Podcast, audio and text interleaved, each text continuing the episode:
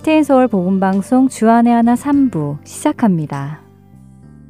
주안의 하나 3부에서는 2017년에 방송된 아브라함의 하나님과 내 마음의 묵상 그리고 은혜의 설교가 준비되어 있습니다. 먼저 아브라함의 하나님으로 이어집니다.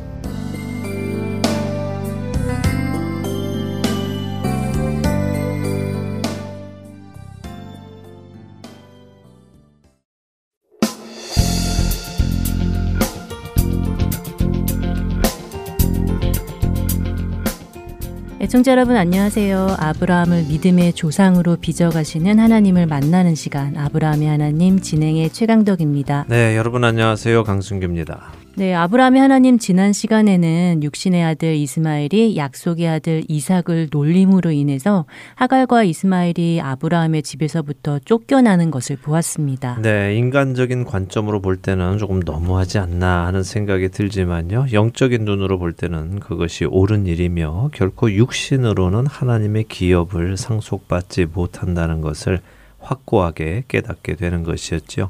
이 점을 우리가 잘 기억해서요. 인간의 의로 하나님께 가려는 그 모든 행위를 멈추고요. 오직 그분의 약속을 따라 다시 말해 그분의 말씀을 따라 그 은혜 안에서 주님과 동행하는 우리 모두가 되기를 바랍니다. 네, 아멘입니다. 어, 지난 시간에 그래도 쫓겨난 이스마엘도 여전히 하나님께서 돌보아 주시는 장면도 보았습니다. 예, 그랬죠. 비록 그가 아브라함의 유산을 함께 상속받을 수는 없지만 여전히 하나님께서는 이스마엘도 아브라함의 씨이기 때문에 아브라함을 생각하셔서 그 아들도 돌보아 주십니다. 하지만 안타깝게도 이스마엘은 광야에서 활 쏘는 자가 되었다고 하죠. 활 쏘는 자나 사냥꾼은 성경에서 특별히 창세기에서는 하나님을 대적하는 자로 표현된다고 하셨는데 네. 결국 이스마엘은 하나님의 백성으로 자란 것이 아니겠지요. 예, 육신의 자녀이니까 그런 상징적인 의미를 담고 있겠지요. 어, 더군다나 이스마엘의 어머니인 하갈은 자신의 고향인 애굽에서 여인을 얻어다가 이스마엘과 결혼을 시킴으로 더욱 세상으로 나가는 모습을 보여줍니다. 자, 지난 시간 여기까지 보았는데 오늘 창세기 21장의 나머지 부분을 보도록 하겠습니다. 네, 21장 22절부터 보면 되겠네요. 그렇죠. 어, 31절까지 한 절씩 먼저 읽어볼까요? 네. 그때 아비멜렉과 그 군대 장관 비골이 아브라함에게 말하여 이르되 내가 무슨 일을 하든지 하나님이 너와 함께 계시도다. 그런즉 너는 나와 내 아들과 내 손자에게 거짓되이 행하지 아니하기를 이제 여기서 하나님을 가리켜 내게 맹세하라. 내가 네게 후대한 대로 너도 나와 네가 머무는 이 땅에 행할 것이니라. 아브라함이 이르되 내가 맹세하리라 하고 아비멜렉의 종들이 아브라함의 우물을 빼앗은 일에 관하여 아브라함이 아비멜렉을 책망하매 아비멜렉이 이르되 누가 그리하였는지 내가 알지 못하노라. 너도 내게 알리지 아니하였고 나도 듣지 못하였더니 오늘에야 들었노라. 아브라함이 양과 소를 가져다가 아비멜렉에게 주고 두 사람이 서로 언약을 세우니라. 아브라함이 일곱 암양 새끼를 따로 놓으니 아비멜렉이 아브라함에게 이르되 이 일곱 암양 새끼를 따로 놓음은 어찜이냐 아브라함이 이르되 너는 내 손에서 이 암양 새끼 일곱을 받아 내가 이 우물 판 증거를 삼으라 하고 두 사람이 거기서 서로 맹세하였으므로 그곳을 브엘세바라 이름하였더라. 자 여기까지 읽도록 하지요. 네, 그랄 왕 아비멜렉이 또 등장을 하네요. 예, 그렇죠. 이삭을 임신하기 직전에 등장했었죠. 네. 어, 그동안 시간이 좀 지났습니다. 이삭을 임신하여 낳았고요. 이제 젖을 떼었고 이스마엘이 떠나 보냄을 받은 후니까 최소한 4년에서 많게는 6년 정도 지난 시간입니다. 그리고 오늘은 특별한 사람도 하나 등장하지요. 네, 비골이라는 군대 장관도 함께 있네요. 그렇습니다. 그런데 지난 시간 아비멜렉이 나올 때 설명을 드렸지만요. 아비멜렉이 이름은 아니라고 말씀드렸죠. 당시 그 지역의 왕을 지칭하는 대명사라고 하셨지요. 맞습니다. 오늘 나오는 비골 역시 마찬가지입니다. 그의 개인적인 이름이 아니라요. 아비멜렉의 군대를 이끄 는 장관의 명칭입니다. 음. 오늘 이 장면은 참 상징적이기도 하고요. 또 동시에 아주 중요한 장면이기도 합니다. 오늘 이 장면은 후에 이삭이 성장한 후에도 반복되는 장면이기 때문인데요. 이런 장면은 우리가 단순히 빨리 읽고 지나가는 것이 아니라요. 머릿속에 반드시 그림을 그려가며 읽고 또 생각해 보아야 하는 부분입니다. 어, 머릿속에 그림을 그려가며 읽고 또 생각해 보아야 한다고요. 네. 어, 떤 그림을 그려봐야 할까요? 어, 자, 지난 시간들 동안 나누었던 이야기들을 다시 생각해 내셔야 합니다. 음. 소돔과 고모라가 멸망한 후에 아브라함이 그랄 땅에 와서 정착하기 시작했다고 말씀드렸죠. 네. 그때도 그림을 그려 보시라고 했습니다. 상상해 보시라고 말입니다. 네, 맞아요. 우리가 사는 동네에 갑자기 수백 명 되는 사람이 들어와서 장막 닥치고 살겠다고 하는 음. 것을 상상해 보라고 하셨지요. 네. 그러면 그 사실이 얼마나 부담스러운 일인지 알 것이라고요. 그렇습니다. 아주 부담스러운 일이었죠. 어, 그런 이유로 아비멜렉이 사라를 온전한 마음과 깨끗한 손으로 데리고 갔습니다. 정략 결혼으로 말입니다. 네. 그런데 하나님께서 나타나셔서 경고를 주셨고요. 그 집에 또한 저주도 내리셨습니다. 거짓말을 한 것은 아브라함인데 피해는 아비멜렉 집안이 보았죠. 음. 결국 아브라함이 아비멜렉 집안을 위해서 기도를 해주고 축복을 해주므로 그 집안의 저주가 떠나갔습니다. 아비멜렉 집안은 놀랐겠죠. 어, 그리고 그 후로 몇 년이 흘렀습니다. 아비멜렉이 볼 때 아브라함은 정말 보통 사람이 아닌 것 같습니다. 놀라운 기적이 그 집에 계속적으로 일어납니다. 그러니 그가 아브라함을 찾아온 것입니다. 어떤 이유로요? 평화 조약을 맺고자 찾아온 것이지요. 예, 맞습니다. 자, 이 그림을 그려보세요. 이것이 얼마나 말이 안 되는 그림인지요. 자, 누군가가 내 땅에 들어와서 삽니다. 근데 나는 이 땅의 왕입니다. 나에게는 군대도 있습니다. 내 땅에 들어와서 사는 자의 식구가 아무리 많아도 그래도 나는 한 성읍의 왕이고 나름 정비된 군대도 있습니다. 그렇기 때문에 싸우면 내가 충분히 이길 수 있습니다. 내쫓을 수도 있고 잡아서 다 빼앗고 노예로 삼을 수도 있습니다. 이것이 보통 세상에서 일어나는 일이죠. 그런데 그와는 정반대의 일이 일어나고 있는 것입니다. 왕이 찾아옵니다. 더군다나 군대 장관까지 데리고 옵니다. 데리고 와서는 또 요구합니다. 우리가 서로 화평을 맺자, 싸우지 말자, 싸운 적도 없는데 먼저 와서 부탁을 하는 겁니다. 자, 생각해 보세요. 지금 아비멜렉하고 비골 둘이 딸랑 와서 이야기하는 것일까요? 하긴 그렇네요. 이름은 아비멜렉과 비골 둘만 나오지만 왕과 군대 장관 둘이만 다니지는 않았겠지요. 네. 적어도 호위병들과 신하들과 종들이 따라왔겠네요. 당연하죠. 그렇기에 놀라운 것입니다. 음. 지금 아비멜렉이 찾아와서 하는 이야기가 네가 무슨 일을 하든지 하나님이 너와 함께 계시도다 하는 것입니다. 이게 무슨 말입니까? 아비멜렉이 보니까 네가 무슨 일을 하더라도 그것이 잘하는 일이든 잘못한 일이든 상관없이 하나님이라는 신이 너를 보살펴 주고 있더라. 너를 돕고 계시더라.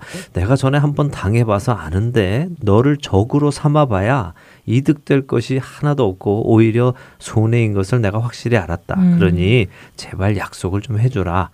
너는 나와 또 내 아들과 내 손자에게 거짓되이 행하지 말아달라. 지난번에 네가 거짓되이 행했다가 우리 집안 다 망할 뻔하지 않았냐. 아, 그 얘기군요. 예, 그렇죠. 지난번에 네가 거짓되이 행했다가 우리 집안 홀라당 다 망할 뻔했는데 제발 그런 일은 다시 하지 않겠다고 약속을 좀 해줘라. 네 하나님 앞에서 맹세해줘라. 내가 너한테 잘해줬잖니. 이렇게 부탁을 하는 모습입니다. 어, 그렇게 보니 정말 우스운 그림이네요. 왕이 나그네 집에 와서 잘 좀 봐달라고 통사정을 하고 있으니까요. 네. 그런데 겉으로 드러나는 그림은 정반대이네요. 왕이 군대를 데리고 와서 무슨 말을 하는 모습만 본다면 협박이라도 하러 온 것처럼 보였을 텐데 말입니다. 네. 내용은 정반대네요. 맞습니다. 그래서 이게 중요한 장면인 음. 것입니다. 하나님의 자녀는요, 세상이 건드릴 수 없습니다. 아멘. 네, 세상이 감당할 수 없지요. 하나님이 함께 하시니 누가 감히 대적하겠습니까? 요한일서 5장 18절은요. 하나님께로부터 나신 자가 그를 지키심에 악한 자가 그를 만지지도 못한다고 하시죠. 하나님께로부터 나신 예수 그리스도께서 성도를 지켜 주시기 때문에요. 악한 자가 성도를 건드리지도 못한다는 말씀입니다. 또 로마서 8장 31절은 만일 하나님이 우리를 위하시면 누가 우리를 대적하겠느냐고 하시죠. 아브라함의 모습에서 성경의 그 말씀이 모두 증명되는군요. 그럼요. 하나님의 말씀에는 거짓이 없습니다. 바로 이런 장면들을 우리가 보면서 우리의 믿음이 자라나야 합니다. 음. 바로 이런 장면 때문에 아브라함의 믿음이 자라나갔기 때문이죠. 생각해 보세요. 지금 아브라함이 한 일은 하나도 없습니다. 아니, 한 일이 없다기보다 오히려 그는 일을 계속 망쳐왔죠. 네. 스스로 아이를 가져보겠다고 하갈과 동침했고요. 또 스스로 살아보겠다고 아내를 누이라고 속여서 여러 번 빼앗기기도 했습니다. 상대도 안 되는 그돌라오멜 왕의 연합군을 감정만 가지고 쫓아가서 싸움을 하기도 했습니다. 그러나 이 모든 일 속에서도 하나님께서 그와 함께 하셨기에 아브라함이 무사한 것이었고 형통한 것이었고 복을 받고 살고 있는 것이죠. 그는 점점 자기 자신을 믿는 것이 아니라 자신을 부르신 하나님, 자신과 동행하시는 그 하나님의 손길을 믿게 되는 것입니다. 이 믿음이 커지면요, 하나님을 전적으로 믿게 되고요. 그 믿음이 생기면 하나님의 모든 말씀은 반드시 이루어질 것도 믿게 되죠. 자, 제가 왜 이런 말씀을 드리느냐 하면요. 이 아비멜렉과의 화평이 이루어지고 나면 아브라함의 믿음이 확고해집니다. 하나님을 전적으로 의지하게 되죠. 바로 그런 때가 되었을 때 하나님께서는 아브라함의 믿음을 시험하시게 됩니다. 아, 이삭을 번제로 바치는 거 말씀이군요. 그렇죠. 그것이 이제 다음 장인 창세기 22장에 나오는 내용입니다. 한 걸음 한 걸음 더디지만 탄탄하게 서가는 그의 믿음과 또 그 믿음을 빚어가시고 인도해 가시는 하나님의 손길이 보이십니까? 네, 보입니다. 어, 성격 급한 우리들은 이런 믿음이 빨리빨리 자라기를 바라는데 네. 역시 하나님은 완전하신 가운데 일을 정확하게 이루어 가시네요. 그렇죠. 하나님은 급하지 않으시죠. 네. 어, 급해서 일을 막 하시다가 실수하시는 일이 없으십니다. 자, 이야기가 너무 앞서갔는데요. 다시 본문으로 돌아와서요. 아브라함과 아비멜렉의 이야기를 조금 더 보도록 하지요. 그러게요. 벌써 22장으로 넘어간 것 같은데요. 네. 네, 다시 돌아오지요. 예, 아비멜렉이 이렇게 화평을 요구하자 아브라함이 그 요구를 받아들입니다. 아브라함으로서는 거부할 이유가 없지요. 자신보다 힘이 더 있는 사람이 먼저 와서 손을 내미니 말입니다. 그런데 아브라함도 참 재미있는 게요. 화평을 맺자고 하니까 화평을 맺으면서 은근슬쩍 아비멜렉에게 자신이 섭섭한 것을 털어놓습니다. 그러게 말입니다. 우물을 빼앗긴 일을 책망하네요. 예, 이거 참 재밌는 모습입니다. 누가 감히 왕에게 일전에 내가 판 우물을 당신 종들이 빼앗았습니다라고 책망을 하겠습니까? 솔직히 파서 가져다 바쳐도 시원찮은 판국의 말입니다. 그것도 또 생각해 보니 그렇네요. 보통 왕에게 무언가를 바침으로 자신들의 안전을 보호받는 것이 정상일 텐데 네. 지금 아브라함은 모든 것이 것이 거꾸로네요. 네. 왕이 먼저 와서 화친을 맺자고 하고 또 그런 왕에게 내 우물 돌려달라고 요구하는 아브라함의 모습이 정말 놀랍습니다. 네, 하나님을 향한 믿음이 굳건해지니까 두려운 것이 없어지는 것이죠. 음. 아, 우리도 마찬가지입니다. 하나님께서 나와 함께 하신다. 내가 하나님과 동행하고 있다. 이런 생각이 충만해지면요. 우리는 세상을 두려워하지 않게 됩니다. 더 이상 세상에서 비굴하게 살지 않지요. 그동안 비굴하게 살아왔던 아브라함의 모습에 큰 변화가 온 것임을 보실 수 음. 있으실 음. 것입니다. 자, 이렇게 아브라함이 우물에 관해 책망을 하자 아비멜렉이 어떤 반응을 보입니까? 보통 왕은 어떤 반응을 보일까요? 글쎄요, 아마 이런 고얀 놈을 봤나 왕에게 바치지는 못할 망정 책망을 해 하고 어, 반응을 보일 것 같은데요. 네, 저도 일반적으로 그런 반응이 나올 것이라고 생각합니다. 그런데 아비멜렉은 어떻습니까? 아니 누가 그런 거야? 나 금시초문인데 아니 그런 일이 있었으면 자네가 나한테 빨리 말을 했어야지. 얘기를 안 하니까 내가 어떻게 알겠는가 이 사람아. 오늘 자네가 말해서 알았네 하면서 변명하기 급급하지요. 아 그런 반응이었군요. 아비멜렉이 많이 당황한 것처럼 느껴지는데요. 네, 어쨌든 이런 아비멜렉의 반응에 아브라함도 만족한 것 같습니다. 뭐 더 이상 추궁하지 않지요.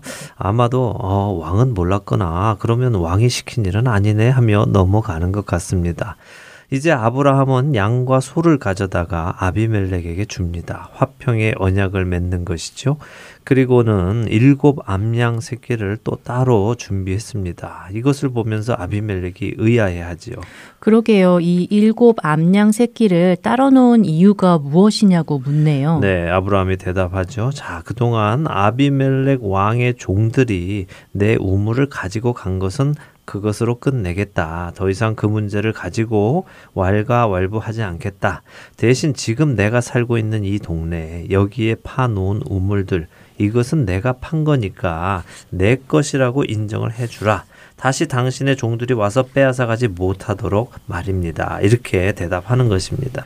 네, 머리가 좋네요. 앞으로의 일을 미리 쐐기를 박아 놓는군요. 뭐 지금껏 당해 왔으니까 앞으로 그런 일이 없도록 단도리를 하는 것이겠죠. 네. 어쨌든 아비멜렉은 그런 약속을 받아들입니다. 그리고 그 지역의 이름을 부엘세바라고 짓습니다. 부엘세바는 일곱 개의 우물이라는 의미도 있고요. 또 약속의 우물이라는 의미도 있습니다. 자, 나머지 세 절을 읽어볼까요? 32절에서 34절입니다. 그들이 부엘세바에서 언약을 세우매 아비멜렉과 그 군대 장관 비골은 떠나 블레셋 사람의 땅으로 돌아갔고 아브라함은 부엘세바에 에셀 나무를 심고 거기서 영원하신 여호와의 이름을 불렀으며 그가 블레셋 사람의 땅에서 여러 날을 지냈더라. 네. 네, 아비멜렉은 그렇게 화평을 맺고 돌아가는군요. 네, 돌아갑니다. 그리고 아브라함이 여기에다가 에셀 나무를 심습니다. 나무를 심었다는 의미는 첫째는 아비멜렉과 화평의 언약을 맺은 것을 기억하기 위함이겠고요. 둘째는 이제 아브라함이 이곳에 자리를 잡고 살겠다는 의미를 가진 것이라고 학자들은 이야기를 합니다. 나무를 심고 그냥 다른 곳으로 이사 가버리지는 않는다는 것이죠. 나무를 상징의 의미를 가지고 심었다면 그 나무를 바라볼 때마다 그 상징을 생각하겠다는 것과 마찬가지니까요. 그렇겠네요. 예, 자 아브라함은 이렇게 나무를 심고는 영원하신 여호와 하나님의 이름을 불렀다고 합니다. 영원하신 하나님은 엘 올람이라는 히브리어인데요. 영어로는 everlasting God 이렇게 말합니다. 그런데 이 엘 올람이라는 히브리어의 의미와 영어나 한국어의 의미에는 미묘한 차이가 있습니다. 음, 미묘한 차이요. 어떤 차이지요? 예, 영원하다 하는 말은 끝이 없다 이런 의미죠. 그렇죠. 끝없이 영원하다라고 말하지요. 네, 그런데 이 영원이 가지고 있는 의미 중에는요, 시간을 초월하여 변치 않는다는 의미도 담겨 있습니다. 음, 시간을 초월하여 변치 않는다고요. 네. 어, 정말 끝이 없다라는 말과는 미묘한 차이가 있네요. 예, 그러니까 단순히 하나님은 영원하시다라는 의미라기보다는요, 하나님은 시간에 구애받지 않으신다는 의미로 이해하면 더 좋습니다. 음, 그리고 또 다른 의미는요, 어, 미지, 그러니까 알 수 없는, 왜냐하면 시간을 넘어서는 분이시기에, 초월하신 분이시기에, 유한한 시간 안에 사는 우리들은 그분을 이해할 수 없는 분이라는 의미도 담고 있습니다. 음, 근데 지금 아브라함이 아비멜렉과 언약을 맺은 후에 나무를 심고 하나님을 엘 올람이라고 불렀다고 기록이 되어 있거든요. 그렇다면 지금의 상황을 생각하며 그 이름의 의미를 생각해 본다면 우리는 가장 근접한 의미를 찾을 수 있을 것입니다. 가장 최근에 일어난 일만 한번 보지요. 아브라함은 백세의 아들을 얻었습니다. 그 아들이 젖도 뗐습니다. 아비멜렉이 찾아와서 부엘세바 지역에 사는 것을 합법적으로 암양 새끼 일곱 마리를 받고 또한 소와 양을 받음으로 인정을 한 것입니다. 공식적인 인정이죠. 이 일 이후에 나무를 심었습니다. 자, 이 일들은 결국 무엇입니까? 자녀를 얻었고 땅을 얻은 것입니다. 하나님의 언약이 성취된 것이네요. 자손을 주시고 땅을 주시겠다는 언약 말입니다. 그렇죠. 그 언약이 성취가 되었습니다. 아브라함은 처음에 그 일이 금방 이루어질 줄 알았겠지요. 그러나 25년이 넘는 세월이 흘렀습니다. 그러나 25년이 넘었다 하더라도 하나님의 약속은 약속 그대로 이루어졌습니다. 기적 같은 일이 지금 일어나고 있는 거죠. 백세의 아이가 태어나고 왕이 와서 먼저 화친을 맺자고 합니다. 이것을 경험하며 그는 하나님을 우리의 얕은 지식으로는 결코 알 수 없는 하나님, 유한한 우리의 시간을 초월하시는 하나님이라고 고백하는 것입니다. 자신의 고백이 담긴 하나님의 이름이었네요. 네. 시간 안에 구애받지 않으시는 하나님, 그 하나님을 우리가 조금 더 깊이 체험한다면 세상에서 조급하게 발을 동동 구르지 않으며 살 수 있을 것입니다. 네.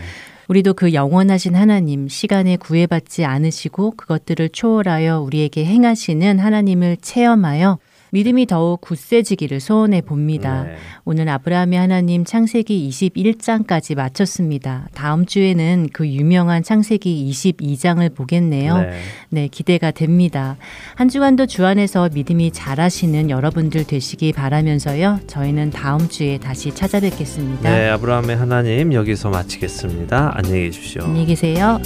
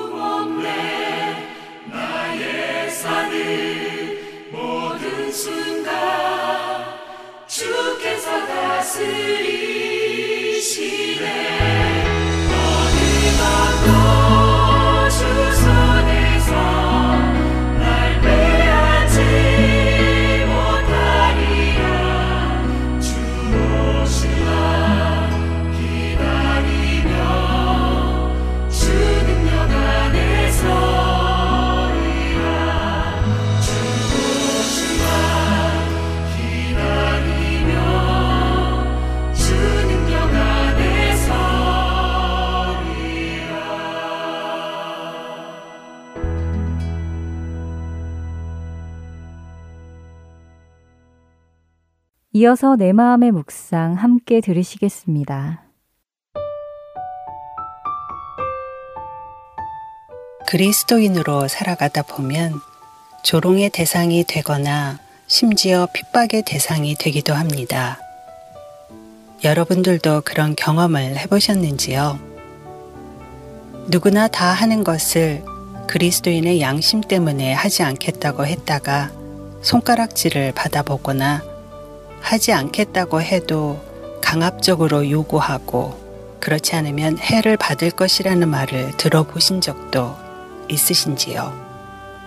크거나 작거나 그리스도인으로 세상을 살아가다 보면 이런 일들을 겪게 되어 있습니다. 혹이나 이런 경험을 하게 될 때 여러분 낙심하지 마세요. 오히려 마태복음 5장 11절과 12절에서 하신 예수님의 말씀을 기억해 보시기 바랍니다. 나로 말미암아 너희를 욕하고 박해하고 거짓으로 너희를 거슬러 모든 악한 말을 할 때에는 너희에게 복이 있나니 기뻐하고 즐거워하라 하늘에서 너희의 상이 큼이라 너희 전에 있던 선지자들도 이같이 박해하였느니라. 우리가 말씀을 따라 살아가고 있는데 세상이 우리를 박해한다면 그것은 기쁜 일이라고 예수님은 말씀하십니다.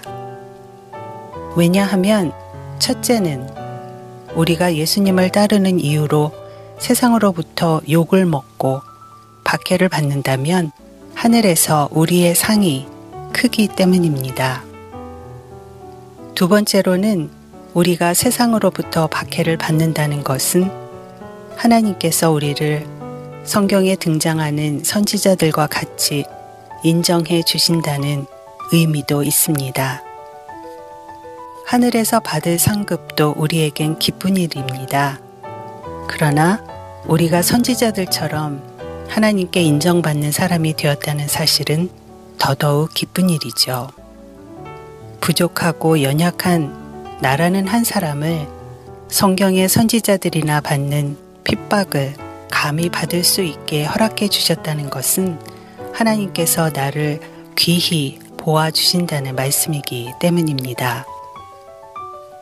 사도행전 5장에 사도들은 공회에 불려가 채찍질을 당하고 예수의 이름으로 말하는 것을 금지당했습니다.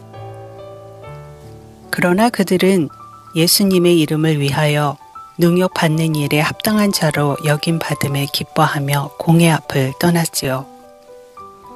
우리가 예수님 때문에 세상에서 욕을 먹고 박해를 받게 된다면 그것은 정말 명예로운 일인 것입니다. 우리가 박해를 받는 것은 그리스도의 고난에 참여하는 것이라고 베드로전서 4장에서 말씀하십니다.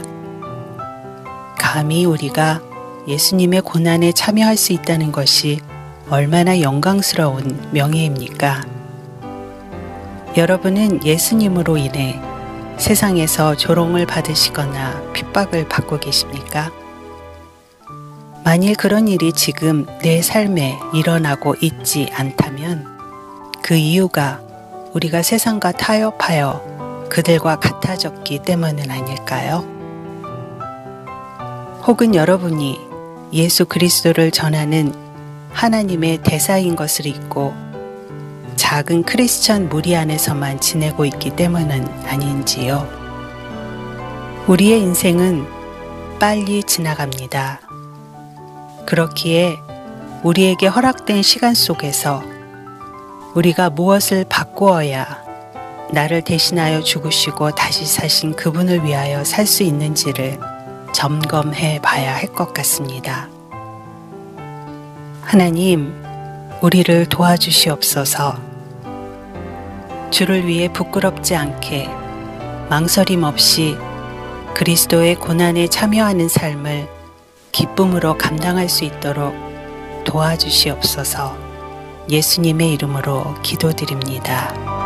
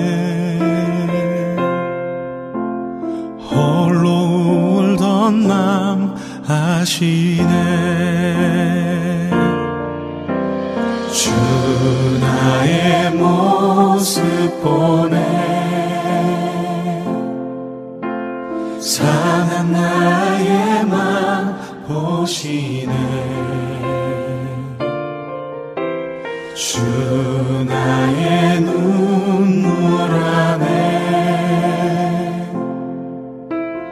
홀로 울던 맘 아시네 세상 소망 다 사라져가도 주의 사랑은 끝이 없으니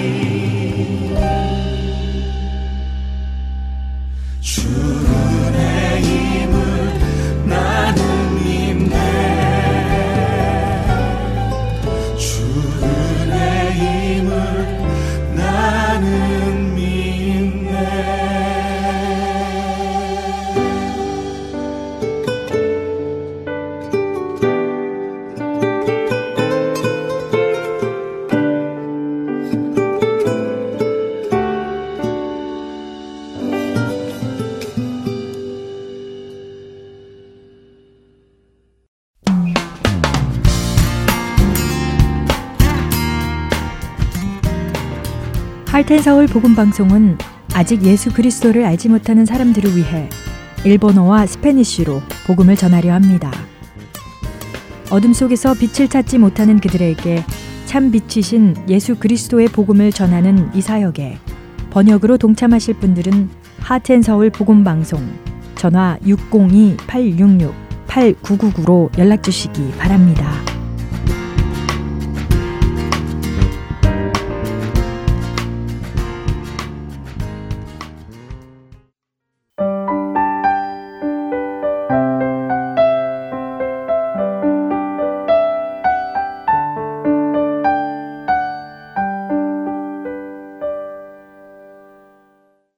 설교 말씀으로 이어드립니다. 오늘은 어버이 주일 설교 말씀으로 노스캐롤라이나 그린스보로 한인 장로교회 한일철 목사님께서 마태복음 15장 21절에서 28절의 본문으로 가나안 여인의 길, 희생이라는 제목의 말씀 전해 주십니다. 은혜의 시간 되시길 바랍니다.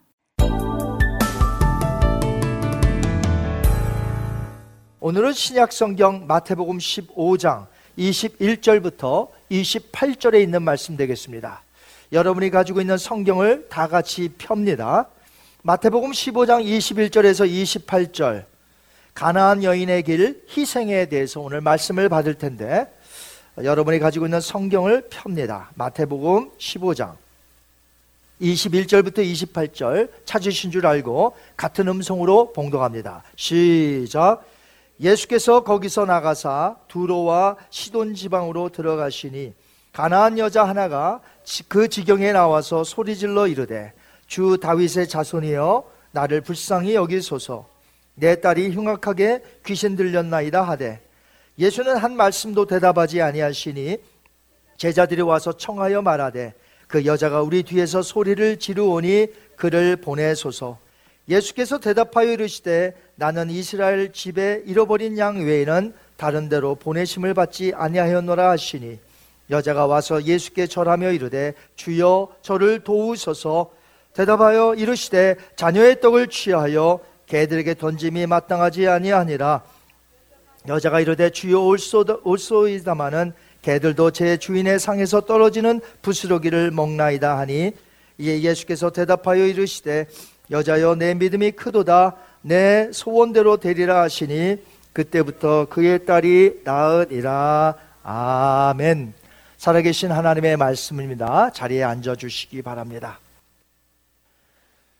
동물의 세계를 보면 수컷 아비와 암컷 어미의 큰 차이가 있는 것을 발견하게 됩니다. 그것은 새끼들을 낳은 암컷 어미는 지극정성으로 새끼들을 돌보지만 이상하게도 수컷 아비는 아예 보이지도 않는다는 것입니다. 간혹 동물들 중에는 수컷 아비가 먹을 것을 구해와서 그 어미와 새끼들을 먹여주며 함께 새끼를 키우기도 합니다. 하지만 대체적으로 어미만 새끼들을 보살피는 경우가 훨씬 더 많다는 것입니다. 비록 동물이지만 어미는 자기 새끼들을 키우기 위해서 약육강식의 험난한 사회에서 보여주는 어미의 희생은 실로 크다는 것이죠. 동물이 이와 같다면 사람은 어떨까요? 어머니의 자녀에 대한 희생적 사랑은 이루 말할 수 없을 정도로 큽니다. 한국에서는 어버이날 주일로서 자녀들이 부모님의 사랑과 희생을 다시 한번 되새기는 날이죠. 미국에서는 Father's Day와 Mother's Day를 따로 구분하기에 오늘은 Mother's Day로서 어머님의 희생에 대해서 성경을 통해 저희들이 배워보고자 합니다. 어머니의 희생은 말로 다 표현할 수가 없습니다. 어찌 말로 표현할 수가 있겠습니까? 자녀가 잘 되기를 바라는 마음이 얼마나 클까요? 세상에서 훌륭한 사람이 되기를 바라고 다른 사람에게 칭찬과 인정을 받기를 바라지요. 만약에 자녀가 큰 병에 걸렸거나 말할 수 없이 힘든 상태에 놓여져 있다면 그 자녀를 위해서 그 어머니는 큰 희생으로 돌보아 줍니다. 오늘 본문을 보시면 가나안 여인이 한 명 등장하게 되는데요. 그 여인은 한 아이의 어머니였습니다. 그 어머니에게 딸 외에 또 다른 자녀가 있는지 아니면 남편은 있는지 우리는 잘 알 수 없습니다.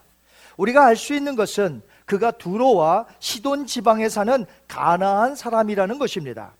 두로와 시돈은 이스라엘 북쪽에 위치한 나라로서 같은 내용을 마가가 기록을 했는데 거기에 보면 그 여인을 가리켜 헬라인이요 스로보닉의 족속이라고 말을 합니다. 우상 숭배하는 나라에서 사는 이방인 사람이었습니다. 성경은 가나안 여인의 딸이 귀신을 들려서 흉악한 상태에 놓여져 있다라고 말하고 있습니다. 너무나 비참한 상태라는 것이죠. 가나안 여인은 어머니로서 아주 중요한 소문을 하나 듣게 됩니다. 그것은 각색 병자를 전부 다 고친다는 나사렛 예수님이 마침 자기네 나라 부근에 오셨다는 소문을 듣고 그 절호의 찬스를 놓치지 않았다는 것이에요. 그래서 수소문 끝에 예수님이 계신 곳까지 찾아와 무릎을 꿇고 자신의 딸을 위해 간청함으로 흉악한 상태에 놓여진 딸이 고침받았다는 내용이 오늘 저와 여러분이 읽은 본문의 내용입니다. 우리는 여기서 그동안 비참한 상태에 놓여진 딸을 위한 어머니의 희생을 발견할 수 있을 줄 압니다. 가나안 여인이 귀신을 들린 딸을 위해서 여태껏 무엇을 얼마나 희생하며 살았을까요? 여러분도 어머니로서 만약 그런 자녀가 있다면 고치기 위해 얼마나 많은 희생을 하였겠습니까? 꼭 귀신 들린 것뿐만 아니라 자녀가 큰 병에 걸렸다든지 핸디캡이 있다든지 자녀에게 생긴 문제 때문에 엄마로서 그 문제 해결을 위해 얼마나 많은 희생을 하셨겠느냐 하는 것이죠. 부모이기에 사랑으로 그 오랜 세월을 견뎌야 했으며 많은 희생을 했을 것을 우리는 짐작할 수 있습니다. 흉악한 상태로 귀신에 들린 딸을 고치기 위해서 가나안 여인은 모든 것을 다 했을 줄 알아요. 유명하다는 의원에게 수없이 데려가 보고 또한 자신이 섬기는 이방 신상 앞에서 오랜 기간 동안 간절하게 기도했을 것입니다. 가지고 있는 돈도 다 병원비로 쓰여져 아마 가난하게 되었는지도 모르겠습니다. 종종 남편이 일찍 죽고 남은 어린 자녀들을 어머니 홀로 키운 분의 이야기를 듣곤 합니다. 자녀들을 성장시켜 결혼시키기까지 홀로 된 어머니의 그 고생과 희생이 어떤 것인지 여러분은 상상이 가십니까? 아마 여러분의 가정에서도 어머님 홀로 힘겹게 여러분들을 뒷바라지하며 성장시킨 어머님이 분명 계실 줄 압니다. 자녀들을 홀로 된 어머님의 희생으로 키웠을 때 과연 우리가 몇 퍼센트나 그 홀로 된 어머님의 희생적 사랑을 알 수 있을까요? 100%다 한다면 그것은 거짓말일 것입니다. 자녀이기에 항상 어머님 곁에서 제일 잘 안다고 생각하지만 정작 그 어머님의 희생과 고생을 어찌 다 알 수가 있겠습니까? 혹 홀로 되지 않은 어머님이라 할지라도 아버님과 함께 같이 있는 어머님이라 할지라도 자녀들에 대한 희생적 사랑은 크기는 마찬가지입니다. 그렇게 자녀들이 어머님의 희생적 사랑을 100%다 안다고 말할 수 없다는 것입니다. 그럼 하나님 아버지의 사랑은 어떨까요? 우리가 과연 다 알 수 있을까요? 하나님 아버지께서 저와 여러분을 위해서 독생자 아들까지 십자가에서 내어주신 그 희생시키신 그 사랑을 우리가 어찌 다 안다고 말할 수가 있을까요?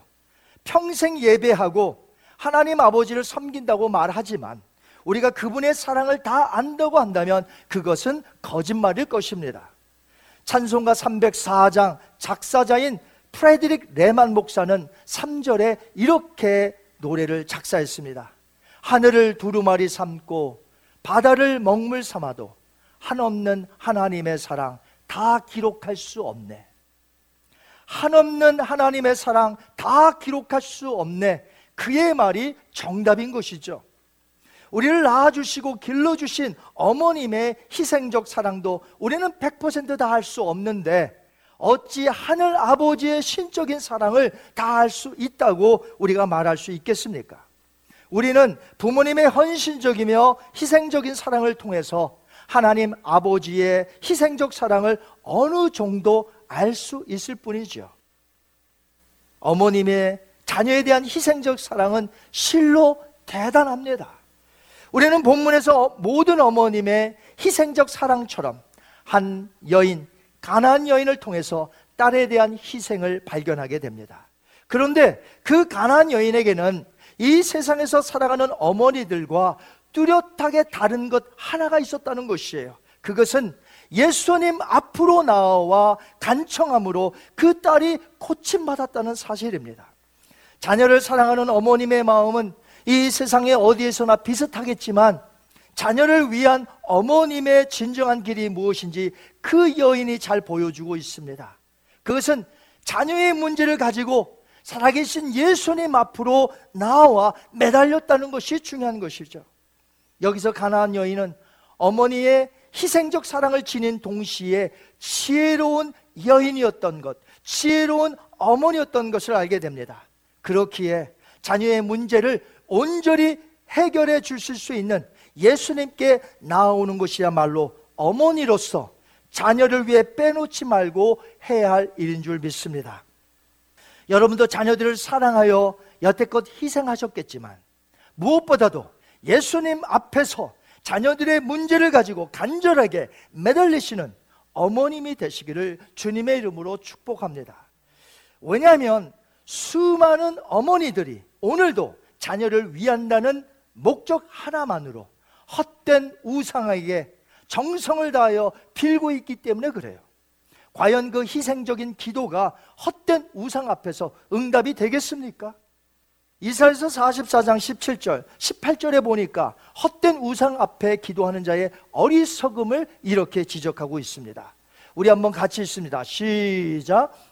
신상, 곧 자기의 우상을 만들고 그 앞에 엎드려 경배하며 그것에게 기도하여 이르기를 너는 나의 신이니 나를 구원하라 하는도다. 그들이 알지도 못하고 깨닫지도 못함은 그들의 눈이 가려서 보지 못하며 비록 가나안 여인이 그 전까지는 비록 헛된 우상을 섬겼던 자 맞습니다. 하지만 자녀를 위해 예수님 앞으로 달려나와 간절하게 매달리며 간구했다는 것이에요. 참으로 축복받는 선택이었습니다. 그런데 오늘 본문을 보시면 딸이 고침받기까지 여인은 어머니로서 감수해야 할 큰 어려움이 하나 있었다는 것이에요. 그것은 예수님께로부터 철저히 무시당하시고 거절당했다는 것입니다. 예수님은 고개를 돌려서 자신을 돌아보지도 않으셨고 그 어떤 답변도 하지 않으셨어요. 상대방이 느낄 때에 대꾸할 가치도 없다고 여긴 것이죠. 하지만 뒤에서 부르짖던 여인은 포기하지 않고 이제 예수님 앞으로 와서 달려나와 무릎 꿇고 절하며 간청합니다. 마태복음 15장 25절에 이렇게 되어 있습니다. 여자가 와서 예수께 절하며 이르되 주여 저를 도우소서. 하지만 예수님은 충격적인 말씀을 여인에게 하십니다. 마태복음 15장 26절 한번 같이 읽습니다. 시작. 대답하여 이르시되 자녀의 떡을 취하여 개들에게 던짐이 마땅하지 아니하니라. AD 1세기에 살았던 유대인 역사가 요세푸스에 의하면 두로 지방 사람들은 하나님의 백성인 이스라엘 백성들에 대하여 나쁜 감정을 가지고 살았다고 합니다. 왜냐하면 이스라엘 백성들이 먼저 두로 지방 사람들을 개처럼 여겼기 때문이라는 것이에요. 그런데 예수님께서 그 여인을 개에 빗대어 말씀하셨으니 딸을 고쳐 달라며 달려온 어머니의 마음이 얼마나 아팠겠습니까? 찢어졌겠습니까? 예수님은 애통해하는 여인에게 왜 그토록 가혹한 비유로 말씀하셨을까요? 우리는 사복음서를 통하여 알 수 있는 것은 예수님은 불쌍하고 가난한 사람들을 대할 때 멸시하지 아니하시고 사랑으로 대하셨음을 알 수 있습니다. 가늠하다 붙잡힌 여인이 돌에 맞아 죽을 뻔한 상태에서 예수님은 그를 구해 주시고 용서해 주셨습니다. 나도 너를 정지하지 아니하겠노라. 나인성 과부에게 죽은 아들을 도로 살려 주시면서 과부를 위로하셨습니다. 삶에 지친 사마리아 여인에게는 우물가로 직접 다가가셔서 영원한 생수를 허락해 주셨습니다. 어린 자녀들을 데리고 나온 어머니들을 기꺼이 받으시고 어린아이들을 일일이 무릎에 앉히셔서 일일이 축복해 주셨습니다. 그렇게 하신 예수님이 왜 가난한 여인에게는 이처럼 모질게 대하셨던 것일까요? 이방 여인이라 그런 겁니까? 사마리아 여인도 그 당시에 이방 여인 취급받았습니다. 그럼 도대체 무슨 이유일까요? 예수님께서 그렇게 대하셨던 것은 이방 여인의 큰 믿음을 드러내심으로 소위 하나님의 백성이라고 자처하는 이스라엘의 교만함을 깨닫게 하시려고 하신 것입니다. 이 사건이 있기 전에 마태복음 15장 초반절에 보면 그리고 후에 16장에 보면 유대인 바리새인과 서기관들이 예수님을 거절하는 교만을 기록한 사건들이 나옵니다. 아이러니하게도 많은 유대인들이 예수님을 거부함으로 하나님의 영적인 치유를 놓친 반면에 유대인들이 멸시하는 많은 이방인들은 예수님을 인정함으로 인해서 구원받는 것을 보게 됩니다. 예수님이 이스라엘을 벗어나 두로와 시돈 이방 땅으로 가신 것은 가난 여인을 만나기 위함이셨습니다. 왜냐하면 예수님께서 외국 땅 그 먼 길을 가셨는데 거기서 하신 일이란 가나안 여인 한 사람을 만난 것밖에는 기록이 없기 때문에 그래요. 다시 말해서 예수님은 처음부터 그 여인을 만나러 가신 것입니다. 예수님께서 사마리아 여인을 만나시려고 사마리아를 통과하여야 하겠는지라 라고 하신 것처럼 그곳에 가신 이유는 처음부터 가나안 여인을 만나기 위한 것이라는 것이죠. 그 여인의 간청을 들어주시고 그 딸을 고치시려 그곳에 가셨다는 것이에요. 그러나 그 여인의 마음속에 있는 믿음을 행동으로 나타내도록 예수님은 그 여인을 시험하셨던 것이고 그 여인은 합격점을 받은 것입니다. 가난 여인은 모욕적인 말을 들은 후에 이렇게 답변합니다. 마태복음 15장 27절 한번 같이 읽습니다. 시작. 여자가 이르되 주여 올소이다마는 개들도 제 주인의 상에서 떨어지는 부스러기를 먹나이다 하니 아멘. 그의 믿음이 밖으로 드러난 놀라운 순간이었습니다. 행동이었습니다. 예수님은 얼마나 기뻐하셨는지 몰라요. 예수님께서 여인의 답변을 들으시고 무엇이라고 하셨습니까? 마태복음 15장 28절 같이 읽습니다. 시작. 예, 예수께서 대답하여 이르시되 여자여 너의 믿음이 크도다. 너의 소원대로 되리라 하시니 그때로부터 그의 딸이 나으니라. 아멘. 만약에 예수님이 처음부터 상종하지 않을 사람으로 여겼다면 끝까지 상종하지 않으신 채 고쳐주지 않고 그냥 갈 길을 가셨을 것입니다. 하지만 그 여인의 믿음을 칭찬하심으로 그 딸을 고쳐주신 것을 보면 분명히 처음부터 이방인 여인의 믿음을 테스트하러 하셨던 것이 분명하다는 것이죠. 물론 예수님은 하나님이십니다. 그래서 그 여인의 마음을 다 알고 계셨습니다. 그러나 그 마음 속에 있는 믿음이 진짜인지는 밖으로 나타나는 행동을 통해 확인되게 된다는 것이죠. 그래서 하나님은 테스트를 통해서 저와 여러분의 마음 속에 있는 이 믿음이 밖으로 표출되기를 행동으로 나타나기를 원하고 계신다는 것이에요. 그때 비로소 하나님은 그 믿음의 행동을 보시고 인정하시고 기뻐하신다는 것이죠. 왜냐하면 주님을 위한 마음이 있어도 정작 실천에 옮기지 못하는 크리스찬들이 오늘날 너무나 많기 때문에 그렇습니다. 마음에만 그 믿음이 머무는 것이 아무런 소용이 없다는 것이에요. 여러분의 경우는 어떻습니까? 하나님의 말씀에 따라 구제해야 하는 것을 크리스찬이면 모르는 사람 없습니다. 아, 나 크리스찬이지. 하나님의 말씀에 구제하라고 하셨지. 아, 내가 구제해야 되는데 이 마음이 없는 사람은 없습니다. 다 있습니다. 남을 도와야지. 저 사람 지금 어려운데 도와야지. 그런데 정작 행동으로는 표현되지 않는다는 것이에요. 언제나 마음으로만 그친다는 것입니다. 하지만 그 마음이 무슨 소용이 있겠습니까? 그 마음이 그 사람에게 무슨 도움이 되겠습니까? 항상 마음만 그렇게 생각하는 것이 하나님 나라를 위해 쓰임 받는데 과연 무슨 소용이 되겠습니까? 부모님에 대한 사랑의 마음도 그렇습니다. 부모님은 언제까지나 우리 곁에 계시질 않습니다. 시간이 정해져 있다는 것이에요. 왜요? 나이가 들어서 언젠가 우리보다 먼저 가시는 분이 부모님이십니다.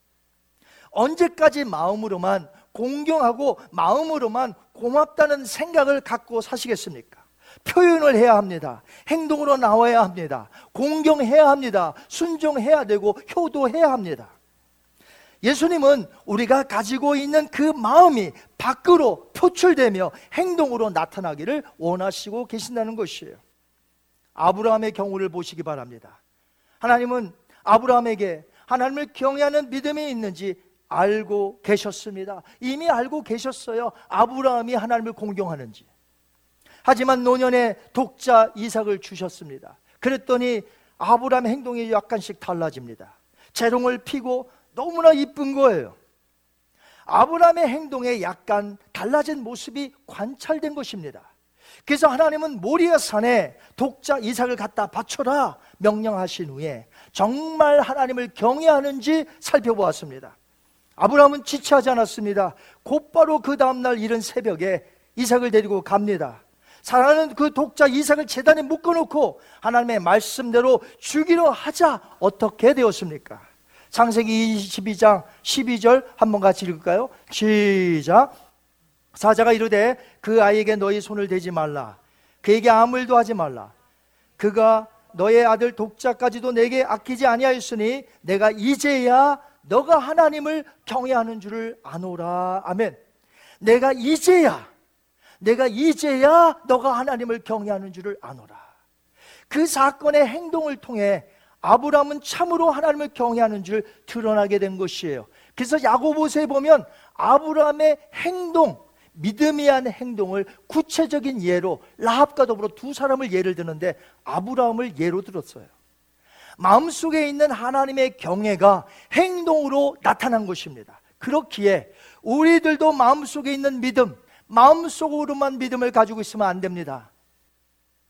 마음속으로만 가지고 있으면 안 되고 밖으로 표출되어야 됩니다. 행동으로 나타내야 됩니다. 내가 크리스찬임을 밖으로 나타내야 한다는 것이죠. 언제까지 마음으로, 마음으로만 가지고 계시겠습니까? 예수님은 가나안 여인이 자신을 간절히 찾고 있으며 자신을 만나면 딸이 고침받을 수 있다는 믿음이 여인에게 있음을 예수님은 다 알고 계셨습니다. 가나안 여인은 바리새인들이 예수님을 향해 사용치 않은 단어가 있습니다. 다윗의 자손이요. 이런 단어는 바리새인들 서기관들은 사용하지 않았습니다. 하지만 다윗의 자손이라고 부를 정도로 이 여인은 예수님에 대해서 상세히 알고 있었고 그래서 간절히 찾고 있었던 것이죠. 그것을 예수님은 다 아셨습니다.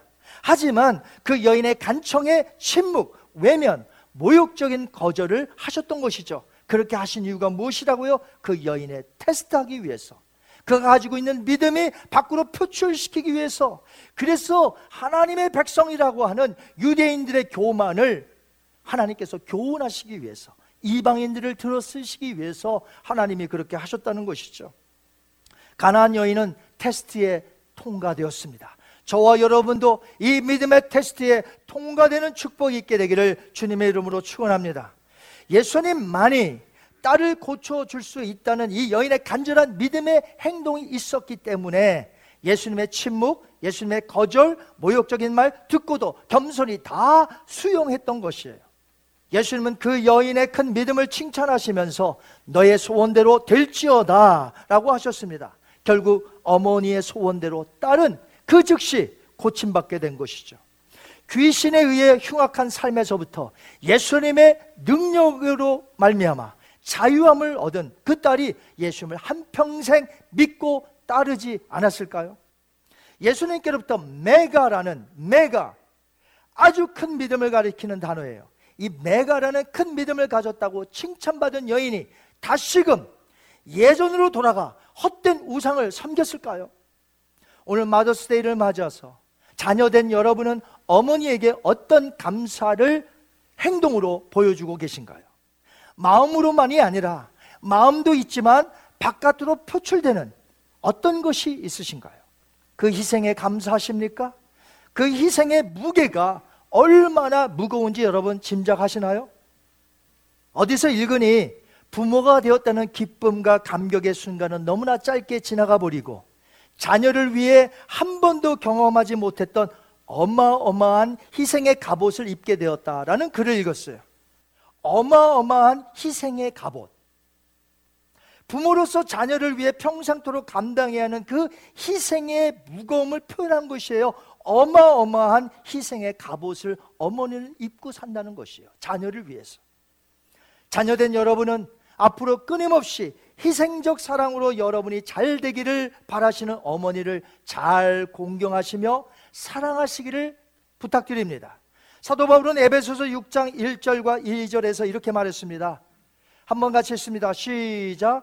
자녀들아 주 안에서 너희 부모에게 순종하라. 이것이 옳으니라. 내 아버지와 어머니를 공경하라. 이것은 약속에 있는 첫 계명이니 이로써 너가 잘 되고 땅에서 장수하리라. 아멘. 자녀분들은 이렇게 순종하며 사시기를 부탁드립니다. 또한 어머니들께서는 죽는 순간까지 계속해서 여러분의 자녀를 희생적인 사랑으로 사랑하실 것이에요. 누가 말려도 그렇게 하실 것입니다. 계속해서 자녀들을 위해서 희생적인 사랑을 해주시길 바라면서 특별히 오늘 배운 가나안 여인처럼 자녀의 앞길을 자녀의 문제를 헛된 우상이 아니라 세상적인 사람이 아니라 예수님에게 가지고 나와 간절히 맡기심으로 살아계신 예수님이 그들의 앞길을 인도할 수 있도록 여러분께서 자녀의 문제를 예수님께 맡기는 복된 가정이 되시기를 주님의 이름으로 축원드립니다.